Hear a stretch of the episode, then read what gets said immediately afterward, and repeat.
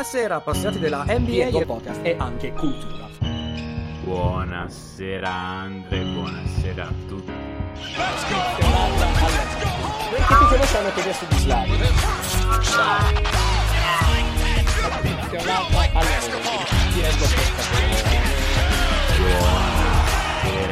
Andre, buonasera. Che ti conosciamo che adesso di Slavi? Buonasera appassionati della NBA e benvenuti a un altro episodio di The End One Podcast. Io sono Andrea, il vostro presentatore, dato il microfono, come sempre omonimo e omologo Andrea. Buonasera. Buonasera Andre, buonasera a tutti. Allora, intro doverosa in due parti. La prima molto veloce. Se sentite la mia voce con un po' di eco, io proverò a toglierlo in, in editing, ma se comunque c'è un po' di eco è perché vi sto parlando da una stanza completamente vuota, eh, smobiliata, sono seduto per terra e ho uno sgabello che mi fa da tavolo per il computer e il microfono. Perché? Quello qui... che vedo vicino ad Andre adesso comunque è una tavolozza di un gabinetto, se posso dirlo, alla, alla, alla alla vostra sinistra vedete la tavolozza del gabinetto di casa Snydero. Ecco, ehm... però so. Quindi, quindi, ecco, e qui si collega la seconda metà dell'introduzione. Uh, perché tutto questo? Se ci avete seguito settimana scorsa, anzi due settimane fa, uh, avete capito che uh, ho comprato casa. Se ci avete seguito in generale avete capito che abbiamo fatto una programmazione un po' ridotta per colpa mia, purtroppo, perché non ho avuto assolutamente tempo di fare qualunque cosa che non fosse casa, eh, perché la sto anche rimettendo a posto. Nel, insomma, è veramente ogni momento libero è questo. Se vi, serve, se vi serve qualcuno per sistemare parquet, levigare muri, eccetera, sapete che potete chiamare. Eh, sì, sarò, sarò, libero da luglio se mi va bene, perché ne ho ancora per molto. non ho internet, quindi mi sono ridotto a fare una roba che non facevo da quando pensavo 14 anni sto rubando un internet, un free wifi che ho trovato per caso, che becca soltanto in terrazza, quindi esco col telefono, ci sono delle cose veramente devi, ignobili. Devi farti l'antenna con la, con la scatola di Pringles. Cos'è sta vuoi, cosa? ti spiego come si fa. Cos'è sta cosa? Non, I... sai, non sai di questa cosa? Aspetta, Una, allora, la prima cosa che gli studenti in ingegneria elettronica, quale io fui, eh, imparano è rubare il wifi col, con i tubi delle Pringles vuote se tu fai due, eh, due buchi fatti in determinate posizioni, praticamente quella cosa lì diventa, diventa, un'antenna che riesce a captare molto bene le frequenze del wifi. tutto ciò è bellissimo. Cioè... Sì, ma funziona. Cioè, io, nel senso, ogni, ogni, ogni, il primo giorno di ogni nuova casa, in nuovi continenti, cioè, no, continenti, nuovi paesi dove sono stato, i primi due o tre giorni, quando dovevo ancora farmi un contratto, visto, al tempo ancora il roaming constava all'occhio della testa, prendevo il pacco di Pringles, bucavo e poi... Cosa sta... Ok, perfetto. Sì, sì.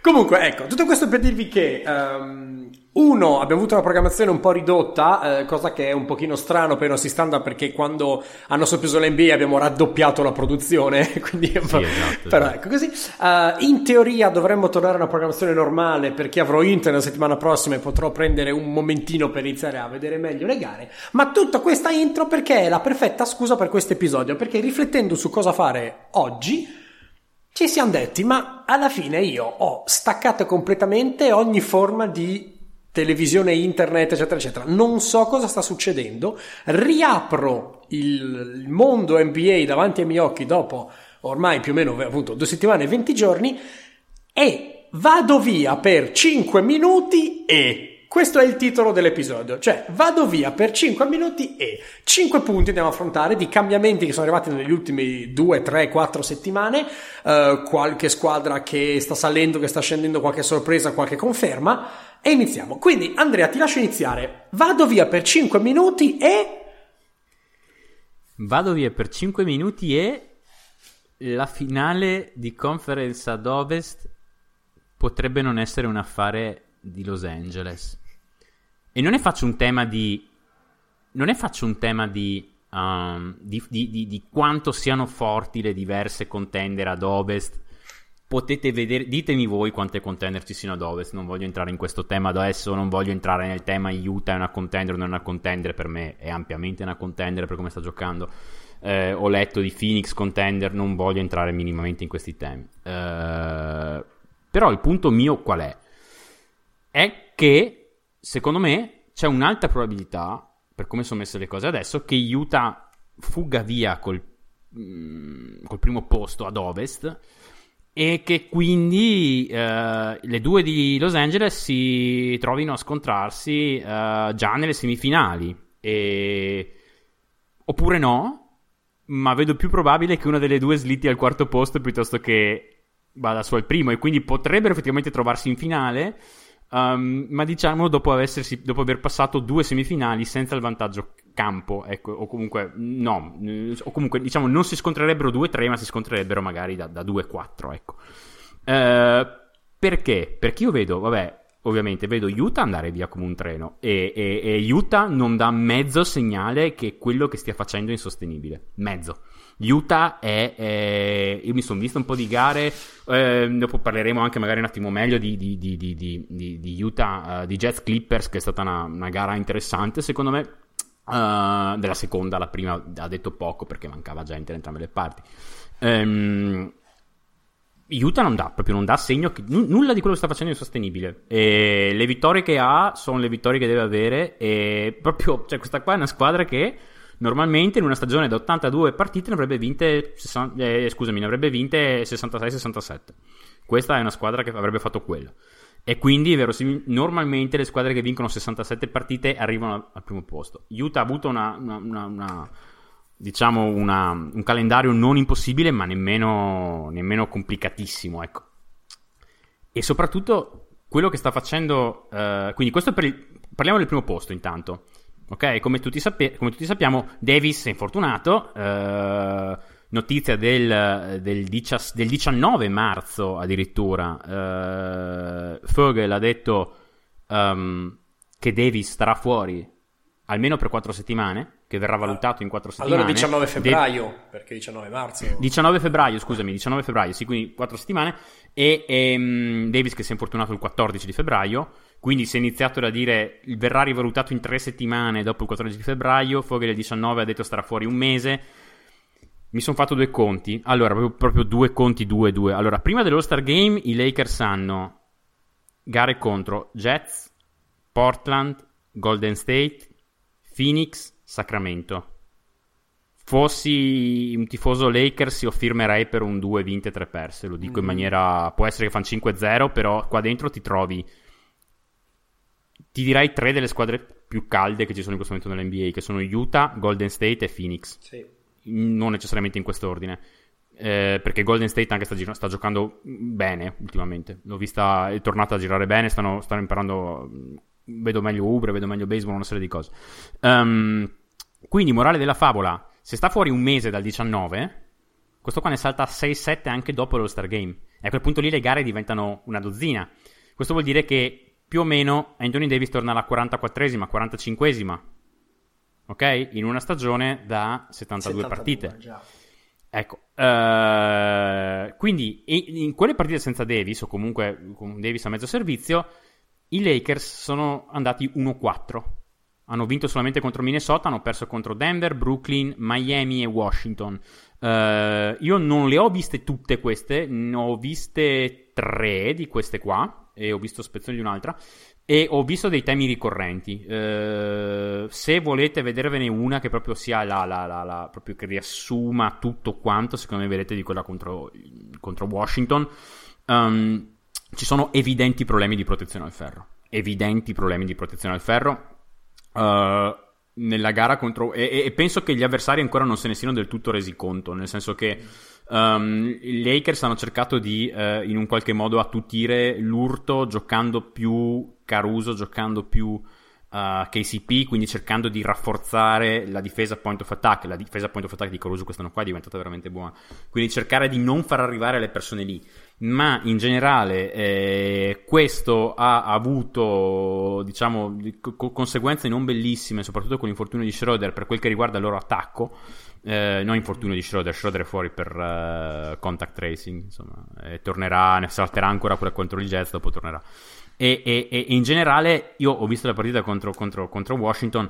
Eh, sono arrivati al ferro come volevano. Sono arrivati al ferro come volevano. Ehm, 66 punti nel pitturato. Mm, Westbrook tra, tra punti nel pitturato e liberi ne ha messi 28. Eh, e hanno sbagliato una serie di, di, di, di, layup eh, uno dietro l'altro, molto facili. Robin Lopez eh, è sembrato veramente Will Chamberlain nei minuti in cui lo difendeva Arrel. Arrel che ha fatto molto bene dall'altra parte, però poi sempre lì. Qual è il punto? Senza Anthony Davis, Gasol non è più utile come quando c'è, c'è Anthony Davis. E questo, è il, questo è il principio. E Gasol da solo come protettore del ferro non funziona. Se non hai Anthony Davis, non hai un vero protettore del ferro. Questo è. E il carico che LeBron sta sostenendo in attacco senza Anthony Davis è altissimo. Altissimo e non è un carico eh, organizzato, non è un carico, cioè i Lakers hanno vinto diverse partite in, in overtime perché quando non sanno cosa fare vanno al pick and roll LeBron Davis. Questa cosa qua non c'è più. LeBron ha segnato praticamente tutti i punti dei Lakers, se non ricordo male, o, o quasi nell'overtime contro Washington, però era molti ISO, molti c'è tiri che si deve prendere lui dal mid range, non sono i tiri che vuoi. La cosa, la, cosa, la cosa, comunque simpatica è che se tu vai a vedere tutti gli, tutti gli indicatori dei Lakers, non sembra che la difesa non stia collassando in nessun punto particolare. Um, perché più o meno sono tutti. In generale sembra che tutto quanto sia peggiorato un pochettino in difesa, mm-hmm. non c'è una cosa che è collassata del tutto. Però per darvi un'idea, eh, loro hanno 105.5 di defensive rating in stagione, questo vuol dire già contando anche quello che è successo dopo, e da quando Davis si è rotto hanno 110.9 di defensive eh, rating, caspita. quindi eh, diciamo che in generale eh, si vede il problema, si vedono problemi anche in attacco. Eh, sono crollati al tiro, per- eh, gli avversari riescono comunque a, a, contestare molto meglio il perimetro, non hanno più triple praticamente aperte perché chiaramente non hai più la, Chiaro, la gravity da, da, da rollante paura, di Davis. Certo. Eh, sai, la cosa è questo, insomma, e, e loro sono 22-10 adesso. Utah è 25-6, a meno di infortuni io dubito che li riprenderanno, sono sincerissimo, mm. dubito che li riprenderanno. E l'altra squadra di, di, di, di Los Angeles quindi, sapendo che non saranno. Quindi, perché dico che i Clippers non potranno arrivare primi?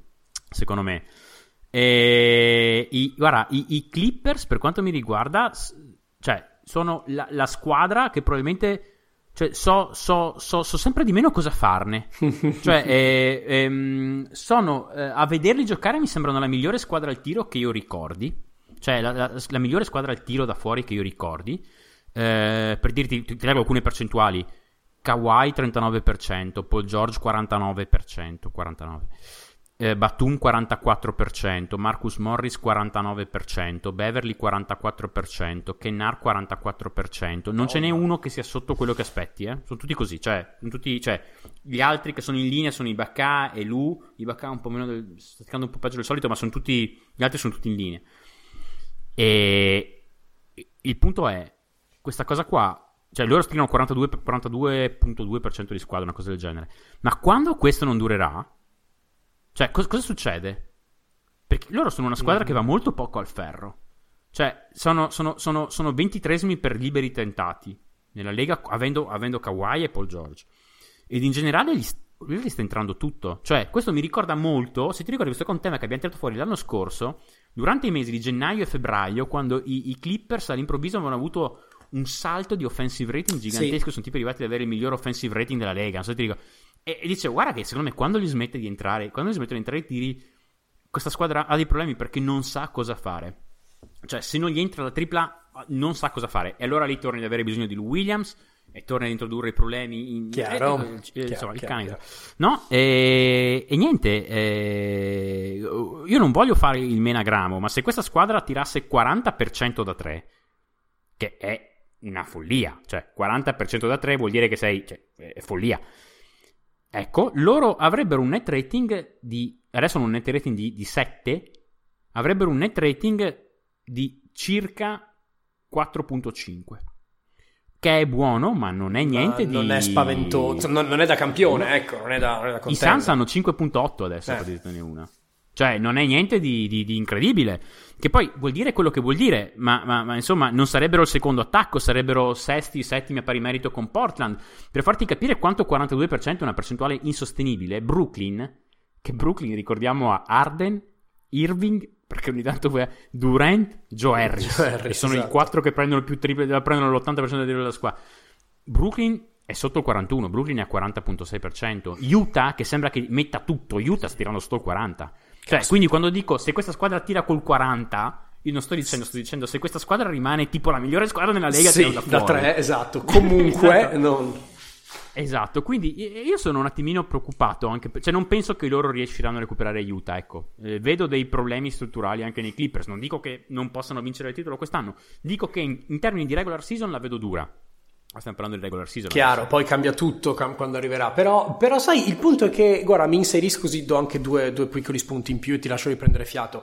Um, l'abbiamo già detto mille volte ed è, una, ed è una- una cosa abbastanza logica. Questa stagione è diversa, ehm, il- il- tutto è condensato, non sai mai quando hai la gara importante in cui ti manca uno e non è neanche rotto, semplicemente in contact tracing, quindi eccetera, eccetera. È ovvio che ritorno ai Lakers. eh, sì, anche qua non serve essere Nostradamus per capire che se ti manca il secondo violino, che è una specie di finto secondo violino, Certo. eh, e, e il tuo primo violino a 36 anni, pur essendo il miglior 36enne che ha mai calcato un campo, alla fin fine non è che si possa fare, possono fare grandi cose. Quello che è interessante da quello che ho detto prima è vedere, secondo me, il livello di concatenazione che l'assenza di Davis porta, nel senso è uno sport talmente bello, complesso e oggigiorno multilivello, mi verrebbe da dirti, che è questo il punto, cioè non hai il crollo facile, come dici tu, di una stat qualunque perché la stazione, ma il giocatore che sposta di più è quello che sposta dappertutto. E quindi come in attacco perdi il pass, il basket è uno sport di rapidità e di distanze piccole. È ovvio che al momento in cui tu dai al tuo difensore un passo in più per contestare la tripla, le tue percentuali crollano. L'abbiamo visto nella puntata.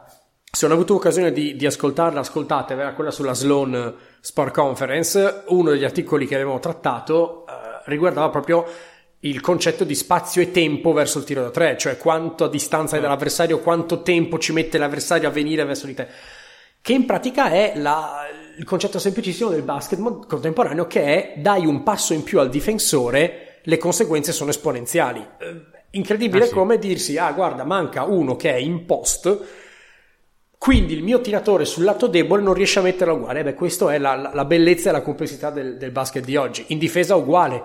Non avere, abbiamo detto, Gasol è il complemento perfetto se hai un Davis. Perché Gasol è intelligente, può fare il passo giusto. Gasol non fa mai un, un movimento di troppo, non fa mai un movimento eccessivo o sbagliato. Ed è una tra le caratteristiche che i giocatori anziani ed esperti hanno migliori, secondo me e lui ci sta dentro benissimo. Il punto è che se gli togli la base, gli togli un, un- qualcuno che mette il bel mattoncione di difesa a sto canestro, questo è quello che accade. Per quanto riguarda i Clippers, altra idea che, che il tuo ragionamento mi ha, mi ha suscitato sempre riguardo al basket di oggi è che eh, al di là di tutto quello che vogliamo dire su attaccare il ferro eh, o eh, tirare da tre, eccetera, eccetera, ci sono, cioè i tiri liberi e il prendersi falli, l'andare a- a- in lunetta sono una costante, mi da dirti. Cioè, se giochi bene e stai facendo una bella gara, ti fanno vincere. Se giochi male, ti permettono di restare aggrappato alla gara. È il modo di segnale meno, meno sexy, meno glamour, però quello che alla fine ti porta a casa il risultato, cioè il lavoro sporco. Se manca il lavoro sporco, uno perché uno, uno se manca lavoro sporco non sei una squadra forte. Se sei una squadra forte è perché puoi permetterti di avere dei giocatori intorno che sono talmente livello elite che ti riescono a portare a casa il risultato pur non facendo il lavoraccio. Andre, per dirti, io adesso sto vedendo ogni notte una squadra che non va in lunetta nemmeno se gli sparano, col, eh, gli puntano una pistola alla testa. Perché i Suns non vanno in lunetta. I Suns non vanno in lunetta e non ci andranno mai per il tipo di personale che hanno. Quindi eh, eh, no- no- non ci andranno mai. E, e- e temo che questo sia un problema che hanno anche i Clippers. Cioè, i Clippers hanno, cioè, levati quei due, tre giocatori, i Clippers non vanno in lunetta, appunto. Questo eh, inizio a pensarla così. E il, il- il- il- punto qual è? È che i Suns, quando non riescono ad andare in lunetta e quando non gli entra il tiro, sono entrambe due squadre basate molto sul trovare il giusto, l'uomo libero da tre e, e avere un buon apparato difensivo. Ok, sono due squadre che tutto sommato, non- sotto questo aspetto qua, da- quello da cui dipendono non è molto diverso una dall'altra. Però quando non entra eh, il tiro ai Suns, i Suns hanno imparato che semplicemente insomma, dai la palla a quello lì col numero 3, pick and roll, menata, delle menate, il tiro dal mid range. Ancora tuttora i Suns sono una delle squadre che si prendono più tiri dal mid range. Oppure porti il blocco anziché portarlo ai 6 metri, lo porti... cioè, è, è poco, è veramente alzare le percentuali del tiro da 36 le alzi a 45. Non è un buon tiro quello che ti stai prendendo analiticamente parlando, è vero, però è un tiro che ti può sbloccare, è un tiro che magari mette pressione nel possesso successivo agli avversari. Esattamente. Cioè, bisogna sempre ricordarsi che questa roba qua non è un cioè non, non sono macchine sti cristiani, ma sono comunque sempre persone, quindi se quegli altri si, se, se tu rompi una striscia cambia qualcosa nella testa delle persone.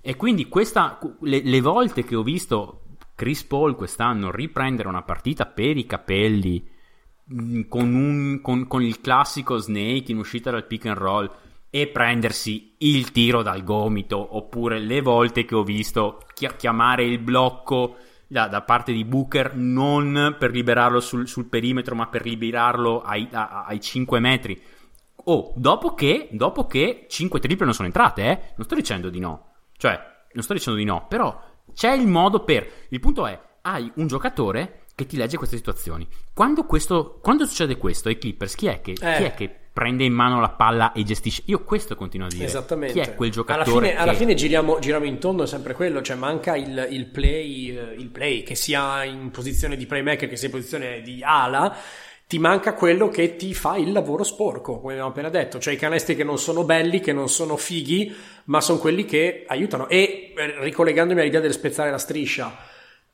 i liberi sono la cosa che spacca di più il ritmo della gara. Quando tu provi un tiro da tre, non entra, contropiede subito canestro, provi un altro tiro, non entra, provi subito canestro. Se la terza azione ti fanno fallo, sblocchi completamente l'adrenalina degli altri che stanno continuando a correre, correre, correre. Eh sì. E alla fine sul lungo termine in una gara, se tu spezzi 2, 3, 4 parziali così o più, alla fine nell'equilibrio totale della gara si sente sta cosa. E Madonna, comunque, scusami, Vai. dico l'ultima roba per, per- per chiudere la questione, visto che stiamo parlando di Sans. Il punto, il mio il punto qual era di, di sto punto qua? Eh, che sì, è probabile che non, non si troveranno in finale perché non arriveranno, prim- in- non arriveranno prima, ma potrebbero trovarsi in finale perché magari i Sans riescono ad arrivare nelle prime tre. sì, La squadra che ho visto nelle ultime due settimane, ti direi anche tre, ma due settimane, è una squadra che ha imparato a spegnere e ad accendere qualcosina nella testa, che è una cosa che non mi aspettavo sarebbe successo dopo 20 partite. La Sì. gara contro Portland è stata una cosa...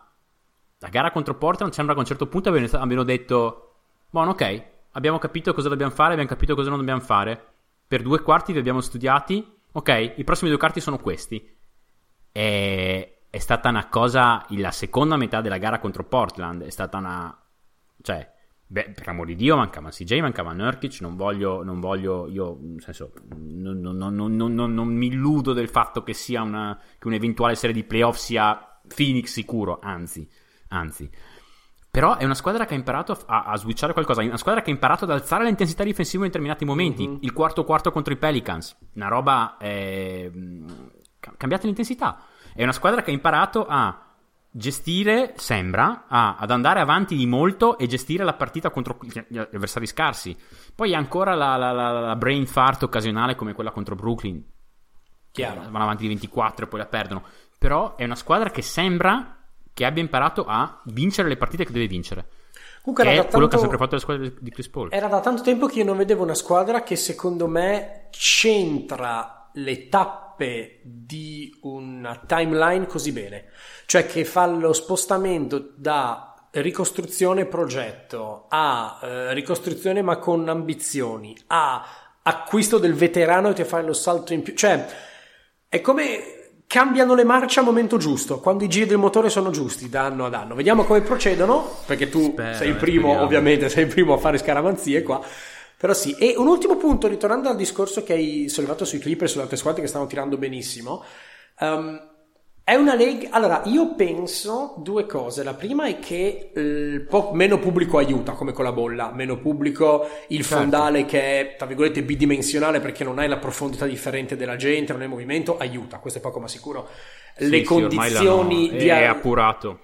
Le condizioni di allenamento qua le percentuali sono... da 3 sono Sì. tipo le, le percentuali da 3 o, o, eh, aperte sono schizzate in aria. Sì, e secondo me la seconda cosa, questo aumento qua, cioè quest'annata qua sarà un capitolo a parte, ovviamente l'anno prossimo quando ritornerà la gente, se speriamo ritornerà, le percentuali caleranno. Però secondo me è, un, è, come un piccolo saltino in una progressione comunque già esiste perché vai a vedere i dati, tirano, tirano tutti quanti molto di più da tre, tirano tutti quanti molto meglio da tre e il fatto di avere le palestre che ti aiutano è ovviamente un, piccolo turbo però una tendenza che già, che già, esiste. Quindi ci ricorderemo, secondo me, quest'anno qua come un'anomalia, ma verso comunque in una direzione ben, ben precisa.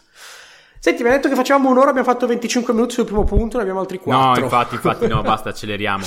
Vado via, 5 minuti e Minnesota cambia allenatore. Ah, io questo qua non so metterlo, se, non so se metterlo nella categoria vado via 5 minuti e sta cosa è cambiata o vado via 5 minuti e tutto è rimasto uguale, perché una cosa è frutto dell'altra, ecco.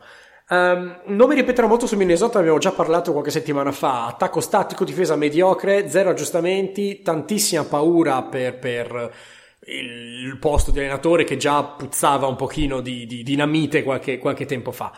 Um, non dimentichiamoci il, il, il, Rubio che sta sul perimetro a aspettare il tiro mentre Anthony Edwards crea, crea gioco. Quindi insomma, questo abbiamo capito, ne abbiamo già parlato, ecco. Um, L'impressione è che un pochino tutti quanti noi appassionati, studiosi del gioco, abbiamo, insomma, volevano aspettare che tornasse, che tornasse Towns per poterlo silurare se non c'era veramente un miracolo. Questo mi sembra quello che sia successo. Infatti Ryan Saunders, figlio d'arte di, di Flip, allenatore storico di Minnesota, allenato dal 95 al 2005 e poi 2014-15 l'anno purtroppo della sua morte, uh, Appunto, figlio d'arte è arrivato come il tipico ragazzo cresciuto nell'ambiente che, che considerava il, il, palazzetto e il centro di allenamento come il suo cortile perché effettivamente lo erano. Uh, arrivato rimpiazzando Tibodo, che ironicamente è il coach contro cui ha perso la gara che gli ha valso licenziamento perché ha perso Minnesota per 4 punti contro i Knicks e dopo è stato silurato Saunders. Um, è arrivato perché i giovani erano scontenti del pugno di ferro di Tibbs che ora sta facendo invece molto bene a, a New York. Piccola parentesi, New York ho letto, una, ho letto una dichiarazione di Julius Randall che dice che Thibodeau è un players coach. Eh, io penso che se qualcuno avesse detto questa frase, cioè soggetto, predicato, complemento oggetto, non ci avrei mai creduto. Sì, effettivamente è strano. che... Però in realtà io, ma sai cosa? In realtà penso che lui sia il, il classico esempio di, uh, di, di allenatore che dà l'anima per determinate tipologie mentali di giocatore.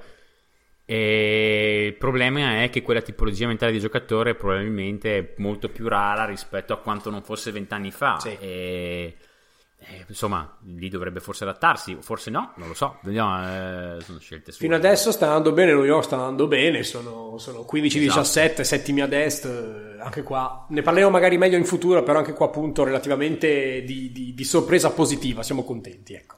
Tornando a Minnesota, ehm, appunto licenziamo Tibodo perché non tiene lo spogliatoio, prendiamo il suo posto, un, un totalmente players coach, uno che è cresciuto, uno giovane, uno che che può far sentire all'orologio i giocatori, eccetera, eccetera. E allora è vero che l'approccio leggero, player friendly di Saunders era benvenuto, però alla fine bisogna anche vincere.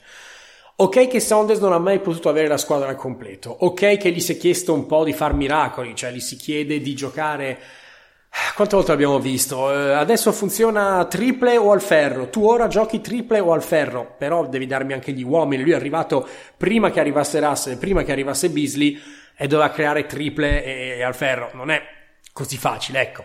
Uh, Comunque loro, loro, tirano triple o al ferro, sì. secondo me, da quello che ho visto. Sì, c'è il problema che non le mettono, ecco. però tendenzialmente... Lo... Comunque, altra cosa, non so se hai letto mai questa, questa cosa, ma eh, sotto di lui Towns e Russell insieme hanno giocato 5, 5 gare. Sì, quindi anche lì, cioè... Insomma, non sono per forza, cioè, come dire, non sto giustificando totalmente il suo operato perché dubbi ce ne sono, l'abbiamo visto, ed è chiaro che queste situazioni qua è l'allenatore che salta. Però, boh, non è nemmeno come se avesse avuto opportunità di fare grandi cose, di mostrare grandi cose. Però vabbè, se gli va a dare una scossa, è stata data. Al suo posto arriva Finch, assistente a Toronto, che quindi dopo Bjorgren è l'altro che grazie a Nurse trova lavoro. In un certo, grazie, grazie a Nurse in maniera ovviamente insomma, in maniera battutistica, nel senso che uh, se l'è meritato il lavoro, però. Um, Gerson Rosas, che è il GM di Minnesota, lo conosce già dal tempo in cui hanno vinto insieme il campionato D-League, ora G-League, allora D-League, nel 2010 con i Rio Grande Valley Vipers. eh, Rosas era il GM e Finch era l'allenatore. Stile di Quelli gioco... la squadra di, di Houston, quindi Esattamente. la G League, esatto, la D-League squad di Houston. E infatti lo stile di gioco era al tempo era quello di Houston, cioè triple e ferro, Esatto, anche lì. Esatto. Allora, era dal 2009 che un assistente di un'altra squadra non era assunto come head coach a corso, in corso di stagione. Abbastanza rara. L'ultimo era Lionel Hollins, se non sbaglio. Sì, Ehm, Memphis. Ecco, quindi strano perché in un certo senso cosa fai di solito? Beh, sospendi, mandi via l'allenatore, promuovi il principale assistente che faccia il traghettatore verso la fine dell'anno, che mantenga un attimino gli equilibri. Ehm, peraltro eh, c'era David Vanterpool che era lì papabile, che oltre ad averlo visto giocare in Italia ha fatto sette anni da player development coach a Portland, da assistente a Portland ed è comunque uno tra i nomi che gira come papabile Infatti, per un futuro. Madonna, ma infatti secondo me Vanderpool è venuto a fare da... eh, secondo me è venuto a fare da assistente o comunque da head assistant, diciamo, a Saunders. Cioè, credo solo con una promessa di, oh, se licenziamo Saunders tu diventi il prossimo, perché altrimenti non capisco cosa possa aver portato. Ok, non sei, cioè, sei head assistant, ok, non sei semplicemente un assistente, però Boh, nel senso, eri comunque a Portland prima, quindi eh, avevi un gran rapporto con- con- con tutto l'ambiente. Quindi suppongo che ci fosse un mezzo, o una promessa, parola. o una convinzione, una promessa non data, ma convinzione che lui sarebbe stato il prossimo. Perché altrimenti non capisco perché Vanderpool abbia fatto questo cambio qua. E tra l'altro, veramente, veramente brutto il fatto che adesso arriva Finch e si trova tutti gli assistant coach di, di, di, di Saunders. Ecco, e, questo- e questa, qui, questa qui era il mio, mio punto, la mia conclusione del, del punto su Minnesota. Ehm, vado via 5 minuti, cambia la panca, ma non cambia troppo la franchigia. Cioè, hanno assunto un, assunsero un coach GM al tempo stesso che non aveva molta esperienza con Thibodeau. Lo, fa lo mandano via per prendere un head coach senza esperienza come Saunders, che lavorava con un GM alla prima esperienza come Rosas. E adesso licenziano e prendono un head coach da un'altra squadra che è la prima esperienza come... Non sono fiducioso e non penso sia una grande novità, ecco. Ah, Andrea, cioè comunque era a quanto pare, cioè, questa cosa di Finch la dicono tutti da tipo un anno ormai, eh, anche di più, che prima o poi Rosas avrebbe portato Finch. Sì, sì, era pa- proprio era il suo Eh, uomo. Finch, esatto, esatto. E questa cosa che adesso, adesso Rosas praticamente, cioè Rosas che secondo me non ha molto... Cominciano, comincia a finire le, le- le pallottole da, spalla- da- da sparare Rosas, anche se è uno degli ultimi arrivati tra i GM. E insomma, per quanto possa sembrare strano, comunque, Gerson Rosas è già uno dei GM che ha meno pallottole ancora da sparare in NBA, per quanto sia uno degli ultimi arrivati. Perché, eh, in fin dei conti, se ci pensi, lui ha già fatto la trade per, per Russell, compromettendo de- de- degli asset, è andato oltre la Luxury l'anno scorso per fare la trade, si è portato adesso il suo uomo, cioè comincia a non avere più, uh, a non avere più tanto spazio, margine di manovra. Per inciso, questa cosa del portarsi il, il tuo uomo a Minnesota a quanto pare è un po' un tema ricorrente perché eh, Rosas adesso si porta Finch, no? E, e- e- e prima di questo, da cosa era di peso l'arrivo di quello di prima di Finch? Era, vabbè, ovviamente è Taylor che ha voluto un po' il suo uomo che era quello interno, ok? Perché ha voluto il suo uomo quello interno? Perché voleva un ambiente opposto rispetto a quello che si era creato dopo il problema con Butler, ok? Eh, chi è che aveva portato Butler? Tibodo che aveva voluto il suo uomo e andiamo avanti così, e andiamo avanti così, cioè, quindi a questo punto qua è onestamente una, è una situazione non bella e, e mi insomma Towns ha, delle, ha fatto delle dichiarazioni che sono le classiche dichiarazioni di chi dice ma non dice e insomma sì, non, eh, non- a quanto pare è stato un po' così perché non hanno nemmeno intervistato Vanterpool, a quanto pare eh, ha detto sì, adesso voglio vincere, insomma ha fatto capire che sì, ecco, eh, Brutto, dobbiamo è è una lega, è una lega che, che- che è pur sempre un business, quindi attenzione a fare i personalismi perché può veramente finire male se non, Esatto. se non sei credibile e per farti una credibilità ce ne vuole parecchio. Quindi sì, sì. Vabbè, Esatto. avanziamo. Andiamo, Andiamo avanti, prossimo punto. Il mio prossimo punto è vado via 5 minuti e Brooklyn è ancora la squadra che io vedo favorita per uscire dall'est. Perché li trovo veramente non so, secondo me sono i migliori ad est. Um, comunque quelli più equipaggiati per tentare di, di, andare avanti ai playoff. Si sono fatti un bel giretto ad ovest ed hanno, le hanno vinte tutte, come sappiamo, hanno vinte tutte e cinque quelle che dovevano fare. Hanno tirato giù tre delle quattro più forti, eh, tutte tranne Utah, perché hanno sconfitto Phoenix, hanno sconfitto i Lakers, hanno sconfitto i Clippers. Uh, guarda, uh, ci possiamo trovare delle scuse per, ogni di queste, per ognuna di queste vittorie. La rimonta verso Phoenix, uh, sono andati sotto di 24. Le percentuali da 3 pessime contro i Lakers, cioè dei Lakers contro, contro, contro i Nets. Uh, però la, la, la, la, verità è insomma che eh, sembrano aver trovato qualcosa. Questa, questa squadra sembra aver trovato qualcosa. Tutte partite senza Durant, un paio anche senza Irving, quindi insomma qualcosa vuol dire, e, e qualcuna senza eh, in generale, insomma, diciamo mestieranti vari, eh, Green, Luau Cavarro, che però eh, sono molto importanti per questa squadra qua, soprattutto un Jeff Green è molto importante, una senza DeAndre Jordan, insomma ne hanno saltate un po' in giro, ecco. Sciame, tutti quanti hanno avuto problemi. Um, in generale, la chiave di questa, di, questa, di questa, striscia qua sono state le poche palle perse. Questo è stato l'elemento primario.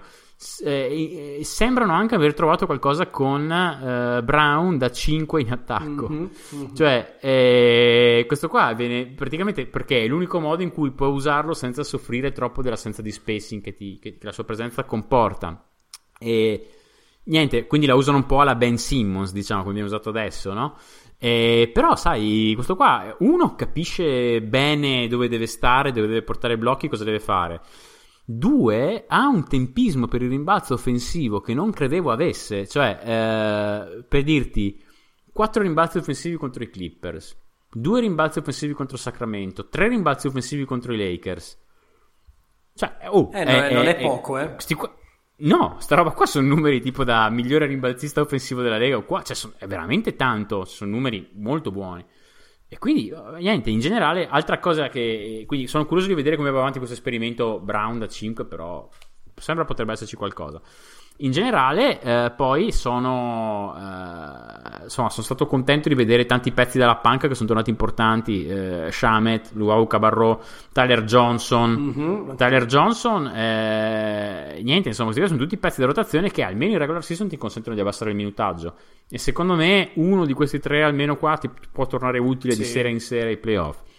Eh, più che altro hanno tantissimi, hanno infiniti modi di segnarti in faccia, cioè per dirti, una cosa che ho notato guardando le loro ultime partite è quanto Arden si sia tornato a prendere il floater, ok? E, e, e sono andato a vedermi le cifre. Arden adesso si prende il, quasi un quarto dei suoi tiri in floater, o comunque dalla regione del floater.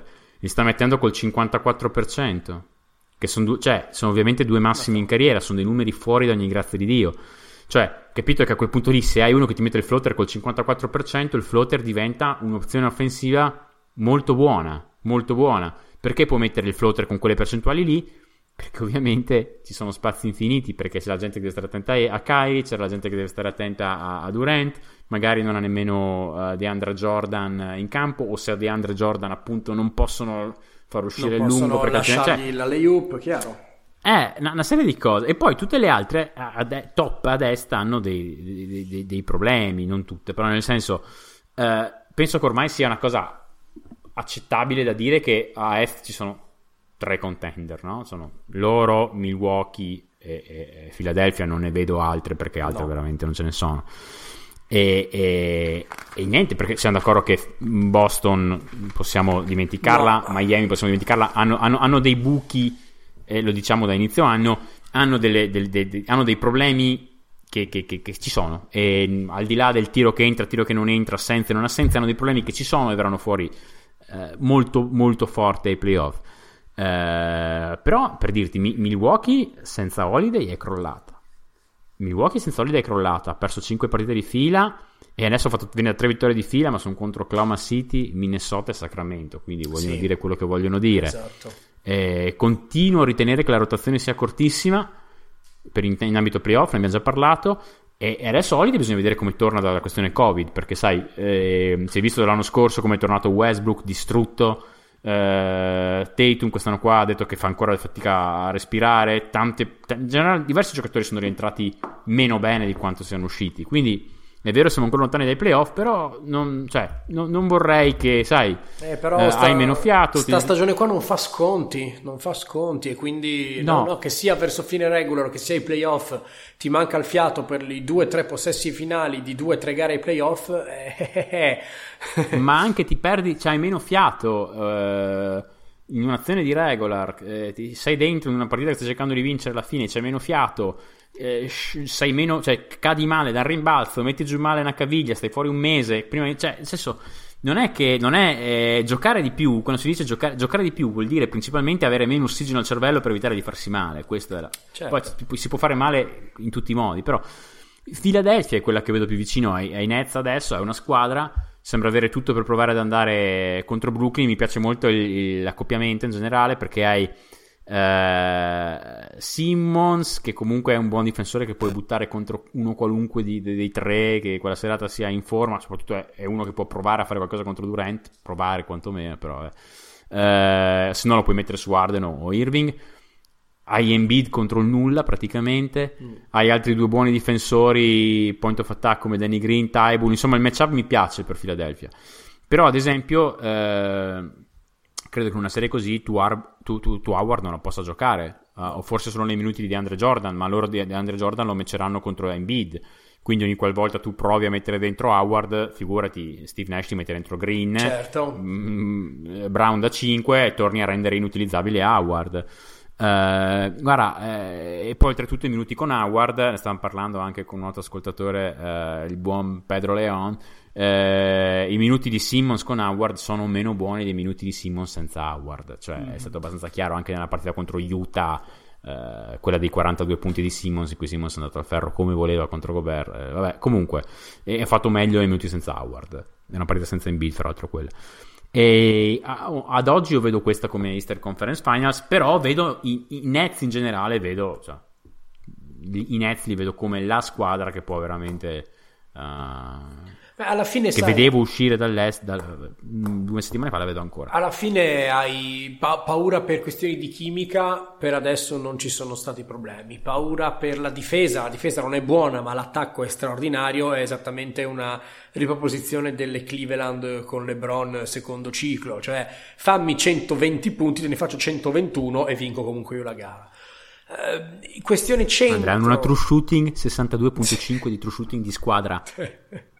Ma non è che e non è che stiano tirando più di Oh, no, sti qua sono, cioè sono loro, eh. Cioè, sti qua arriveranno lì con una true shooting di 62.5%. Vuol dire che quando questi qua si prendono se riescono a prendersi un tiro, se riescono, quindi se se riescono a prendersi un tiro Ogni qualvolta che si prendono un tiro, loro sono una squadra da 125 di offensive rating, per farla in maniera molto... Esatto. Ok, però ovviamente poi ci sono le palle perse, ci sono i, i liberi, eccetera. C'è una serie di cose, cioè, quindi è un dato in realtà non è vero quello che sto dicendo. Però nel senso quello che voglio dire, 62.5 di true shooting di squadra è fuori da ogni grazia di Dio, pensando che la media NBA sia 58. Te, Fuori da ogni grazia di Dio. spaventosa. E poi eh, la questione centro l'hanno risolta in maniera eh, per adesso, ovviamente, però anche lì il basket del futuro, o perlomeno il basket del presente, quello che ancora un po' più strano da fare è giocare piccoli con.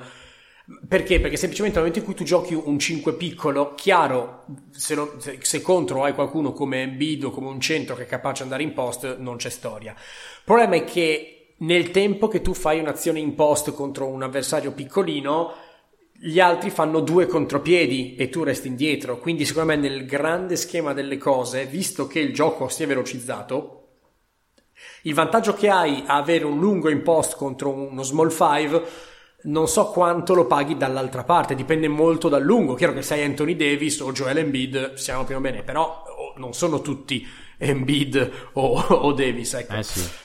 Quindi anche qua, anche qua da vedere. E per il resto, eh, be- bene per Brooklyn, bene per Brooklyn, non pensa... Io pensavo aveva avuto un po' più di problemi o arrivano po' di problemi. Per adesso sembra che funzioni. Testimonianza di questo è il fatto che sappiano adattarsi, che non giochino uguale. Il, il discorso dei floater abbiamo parlato, abbiamo parlato con Moda Kill al tempo. Eh, hai, hai un- uno come James Harden che è uno tra i migliori attaccanti della storia a tutto tondo, gli fai fare due cose su tre. Fagli fare tre cose su tre e la difesa non ha più risposte. E il flotte sta diventando un tiro, guardalo anche con gente come Trey Young, eccetera. Il flotte diventa un tiro che non è un tiro su cui puoi costruire un attacco, ma è uno tra i tiri che ti risolve ogni problema. Cioè, uno tra i tiri. C'è stato, c'è stato un articolo bellissimo di Seth Partner sul- che ha parlato anche del tema floater, eh, credo una o due settimane Ok. fa, cui diceva che il floater è come bleffare a poker. Cioè, Eh, perfetto. non, è, non, è, eh, non è una strategia d'attacco sostenibile se basi solamente sull'attacco su quella, però è, ok, lascio il floater come piano gara, va benissimo, ne metto uno, ne metto due, ne metto tre. La difesa inizia a pensare, ah ma cavolo, sto qua stasera il floater ce l'ha, lo mette. Quindi devo iniziare a uscire. E nel momento in cui tu inizi a uscire, ecco che allora c'hai il libero nello dunker spot, c'hai il raddoppio di quello che è uscito e quindi c'hai l'uomo libero da tre. Come no? Quindi il, il- il- il floater è il mezzo per non, non lasciar dire, come stavi dicendo te adesso, come diceva Mo, il tempore, non lasciar dire alla difesa, ok, so che questa zona del campo qua io posso non difenderla perché loro non tireranno mai da qui. Questo è il punto. Esattamente. Eh, fa- se fai pensare alla difesa, guadagni quel mezzo secondo che è quel passo in più. Questo sport è bellissimo per questo. Allora, vado via 5 minuti e Toronto si ricorda chi è. Eh, allora, la squadra è cambiata, lo sappiamo. Non c'è più Gasol, non c'è più Ibaka, sono dei cambiamenti grossi. Eh, l'esperimento Baines ha iniziato in maniera un pochino claudicante.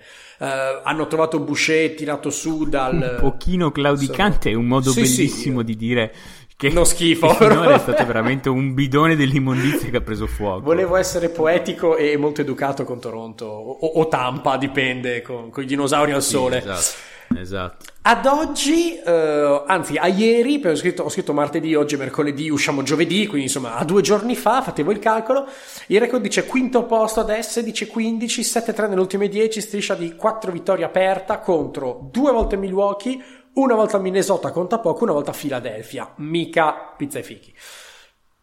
Allora, Toronto è ripartita dalle cose che sa fare bene per ritrovare una specie di identità di squadra che è ancora in costruzione ma che vediamo sempre di più formarsi sotto i nostri occhi. Uno, essere ben allenati e fin qua non ci, non ci casca.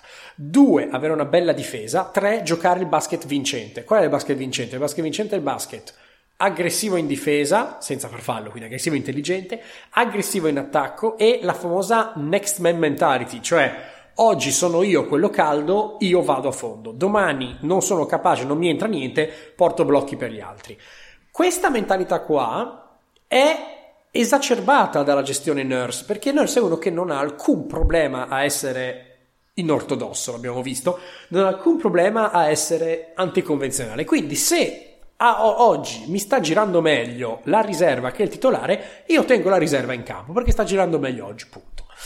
E infatti gli, gli eroi, gli unsung heroes, gli eroi non celebrati della striscia di Toronto sono i comprimari, perché ok, hai Van Vliet che siamo lì sempre borderline star, hai Siakam che si è ritrovato, ne parlo meglio dopo, però hai trovato DeAndre Bramby che già lo adoravo ai tempi di Atlanta, eh, a tempi non sospetti, che fa quello che deve fare, difesa fisica, visto il corpaccione che ha sul perimetro, creazione di gioco secondaria decente, non buonissima, ma decente, tagli, tagli, ancora tagli, ogni tanto gli entra poi la tripla per quanto è più un terno all'otto che altro, e lui sa fare il suo e continua a farlo bene.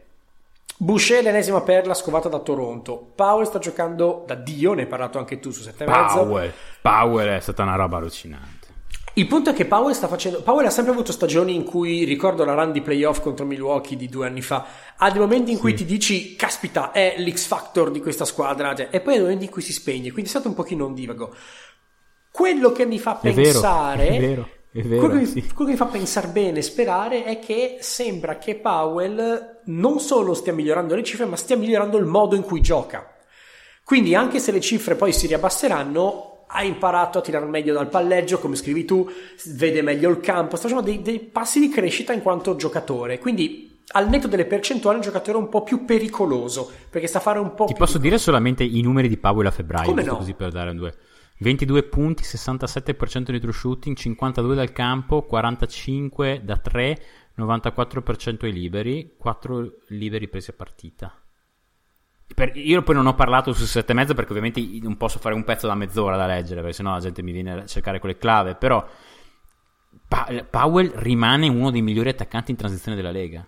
Cioè, Powell in transizione è impressionante, secondo me. Impressionante in transizione. Powell, ricordiamolo, l'ho scritto lì, lo ripetiamo perché il pubblico è diverso anche. Um, Powell ha una player option da 11 milioni quest'estate qua.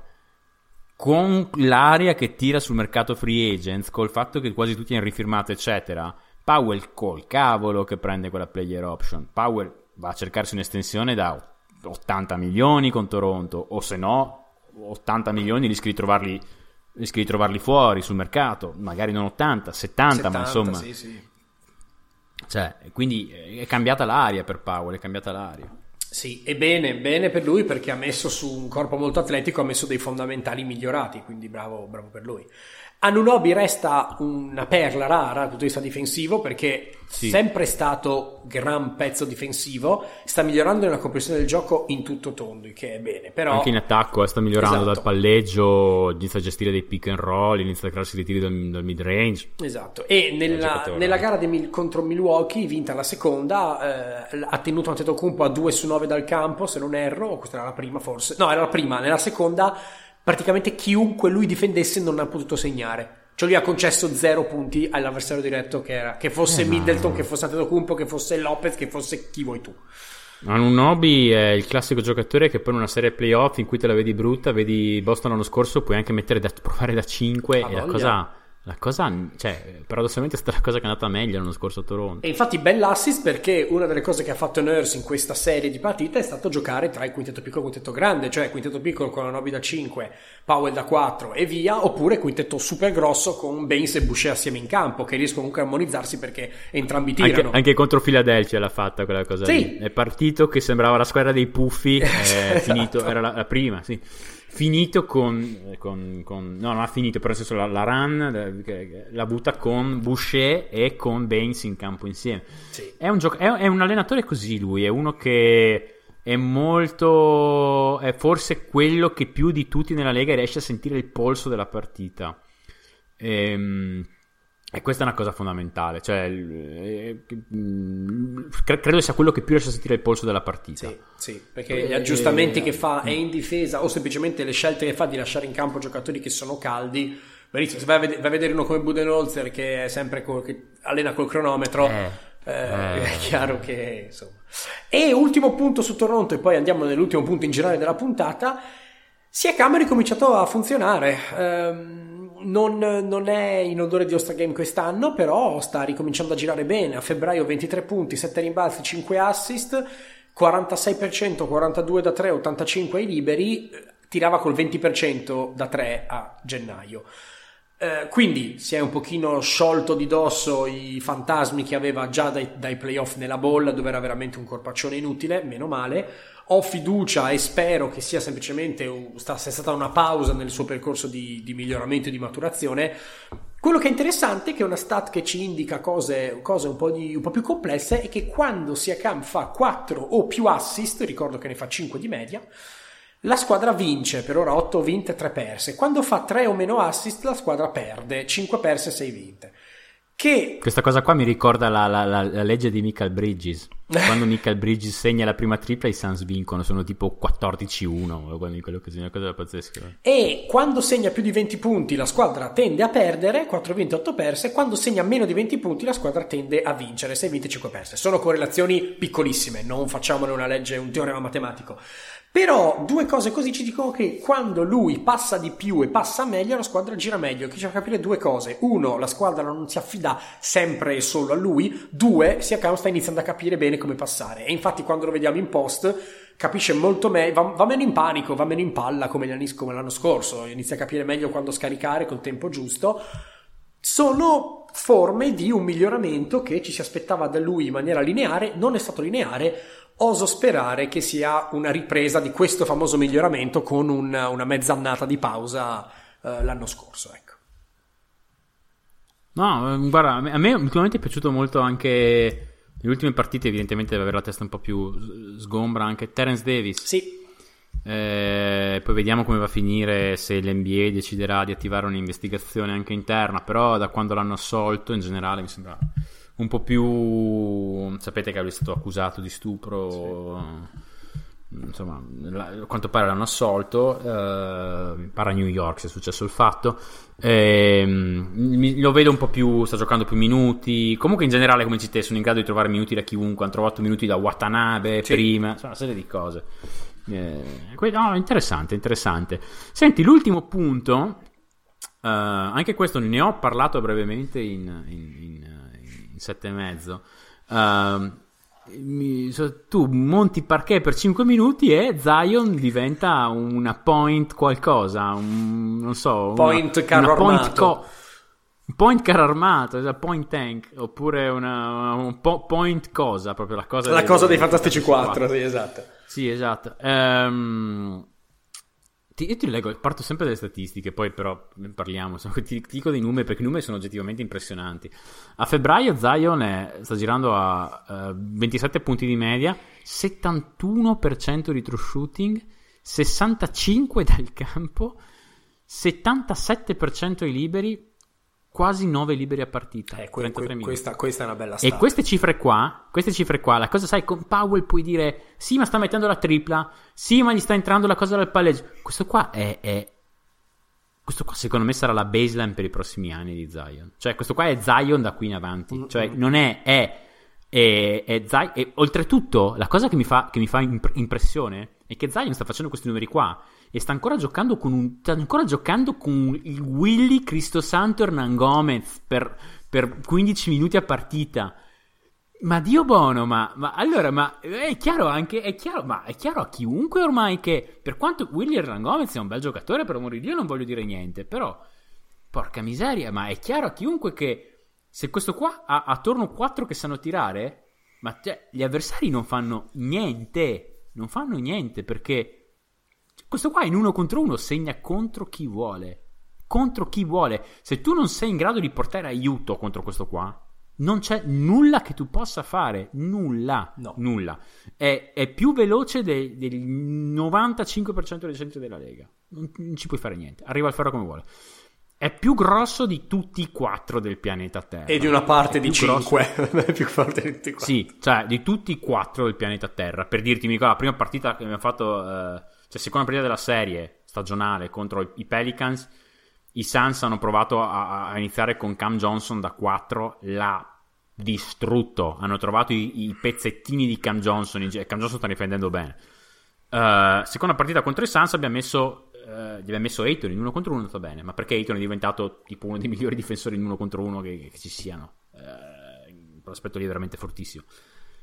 Però per dirti, partita contro Dallas, Porzingis non l'ha visto mezzo minuto. Ha provato a mettere addosso Kleber. Kleber non è riuscito a tenerlo lontano dal canestro. Cioè, puoi fare quello che vuoi. Se tu hai gente attorno che r- deve, si fa rispettare sul perimetro, tu tranquillo che Zion fa due punti. Sì. E se non li fa Zion, hai un tiro aperto sul perimetro. Ora io dico, ci voleva un, un- un- un- un dottorato in astrofisica a provare sta diamine di quintetto Lonzo Ball, Josh Hart, Brandon Ingram, Zion Williamson, Nicolo Melli. Ci voleva uno scienziato? Che è il quintetto con cui cioè, hanno chiuso no, praticamente la, la gara contro Boston.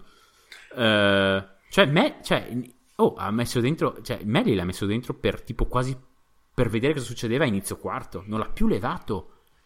Oh, ma, ma Melli, visto guardando la partita, ma gli hanno fatto fare un 3 contro 3 prima della partita per tenerlo in condizione.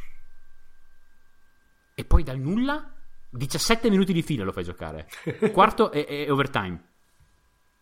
Cioè, è una cosa allucinante. È una cosa allucinante. Ma noi andiamo dicendo da inizio anno che ci vuole un 5 che spazi il campo. Eh, ma non ci vuole Williamson. granché. Cioè, Qual è il 5? A quanti 5 hai che spazino il campo a roster? Uno.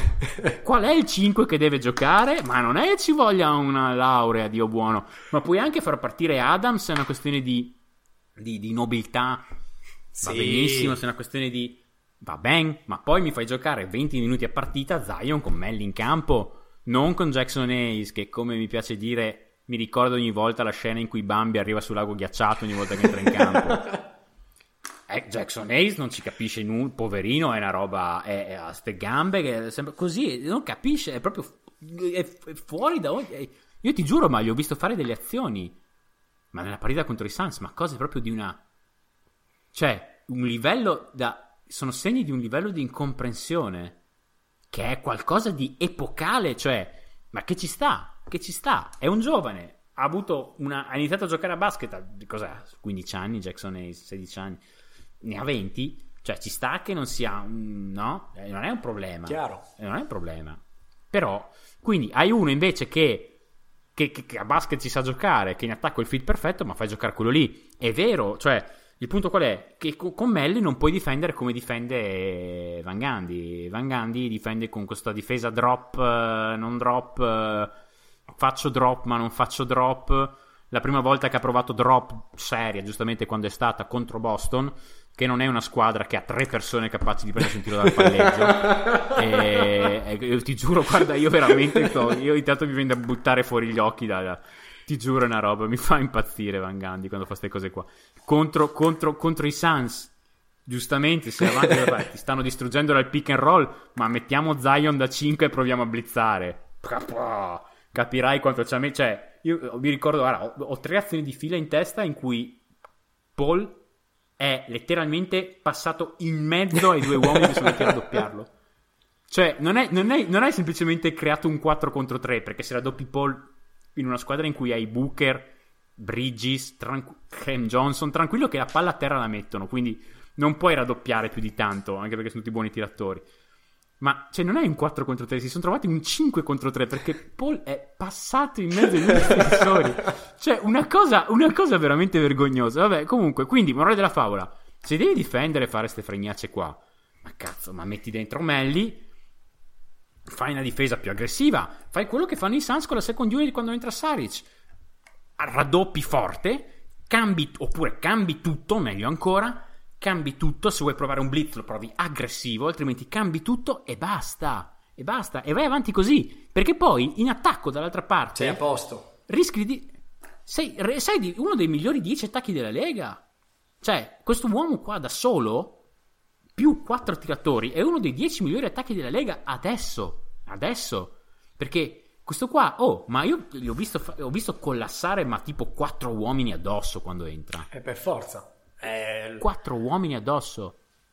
una roba del genere Cioè- da Shaquille O'Neal che non si vedeva un fisico del genere che potesse spostare così e palleggia molto meglio a quanto pare Zion. Cioè, ah, è ovvio, Zion ha un controllo del corpo, già ne avevamo parlato, incredibile e per la stazza che ha e ha un palleggio in penetrazione veramente solido.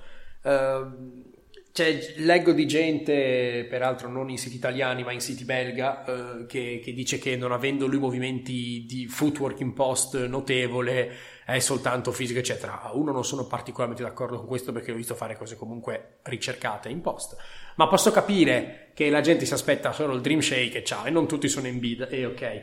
Il punto è che uno tra i quanti centri o quanti lunghi ad oggi possono uscire e puntare proprio pun- puntare dal palleggio un qualunque difensore che hanno davanti o per velocità o per stazza forza uscirne vivi chi se ne frega del, del gioco del Questo footwork qua in post. palleggia meglio di Antetokounmpo. Questo qua sta arrivando al ferro, non ti dico, non ti dico al- ai livelli di Antetokounmpo perché non sta ovviamente arrivando ancora al ferro a livelli di Antetokounmpo. Però è- è- questo qua palleggia meglio di Antetokounmpo. Sì. Cioè, questo qua ha un modo di arrivare al ferro che in ottica playoff potrebbe essere più utile di, de- de- di come ci arriva Antetokounmpo. Oh, ma, ma che cosa stiamo parlando?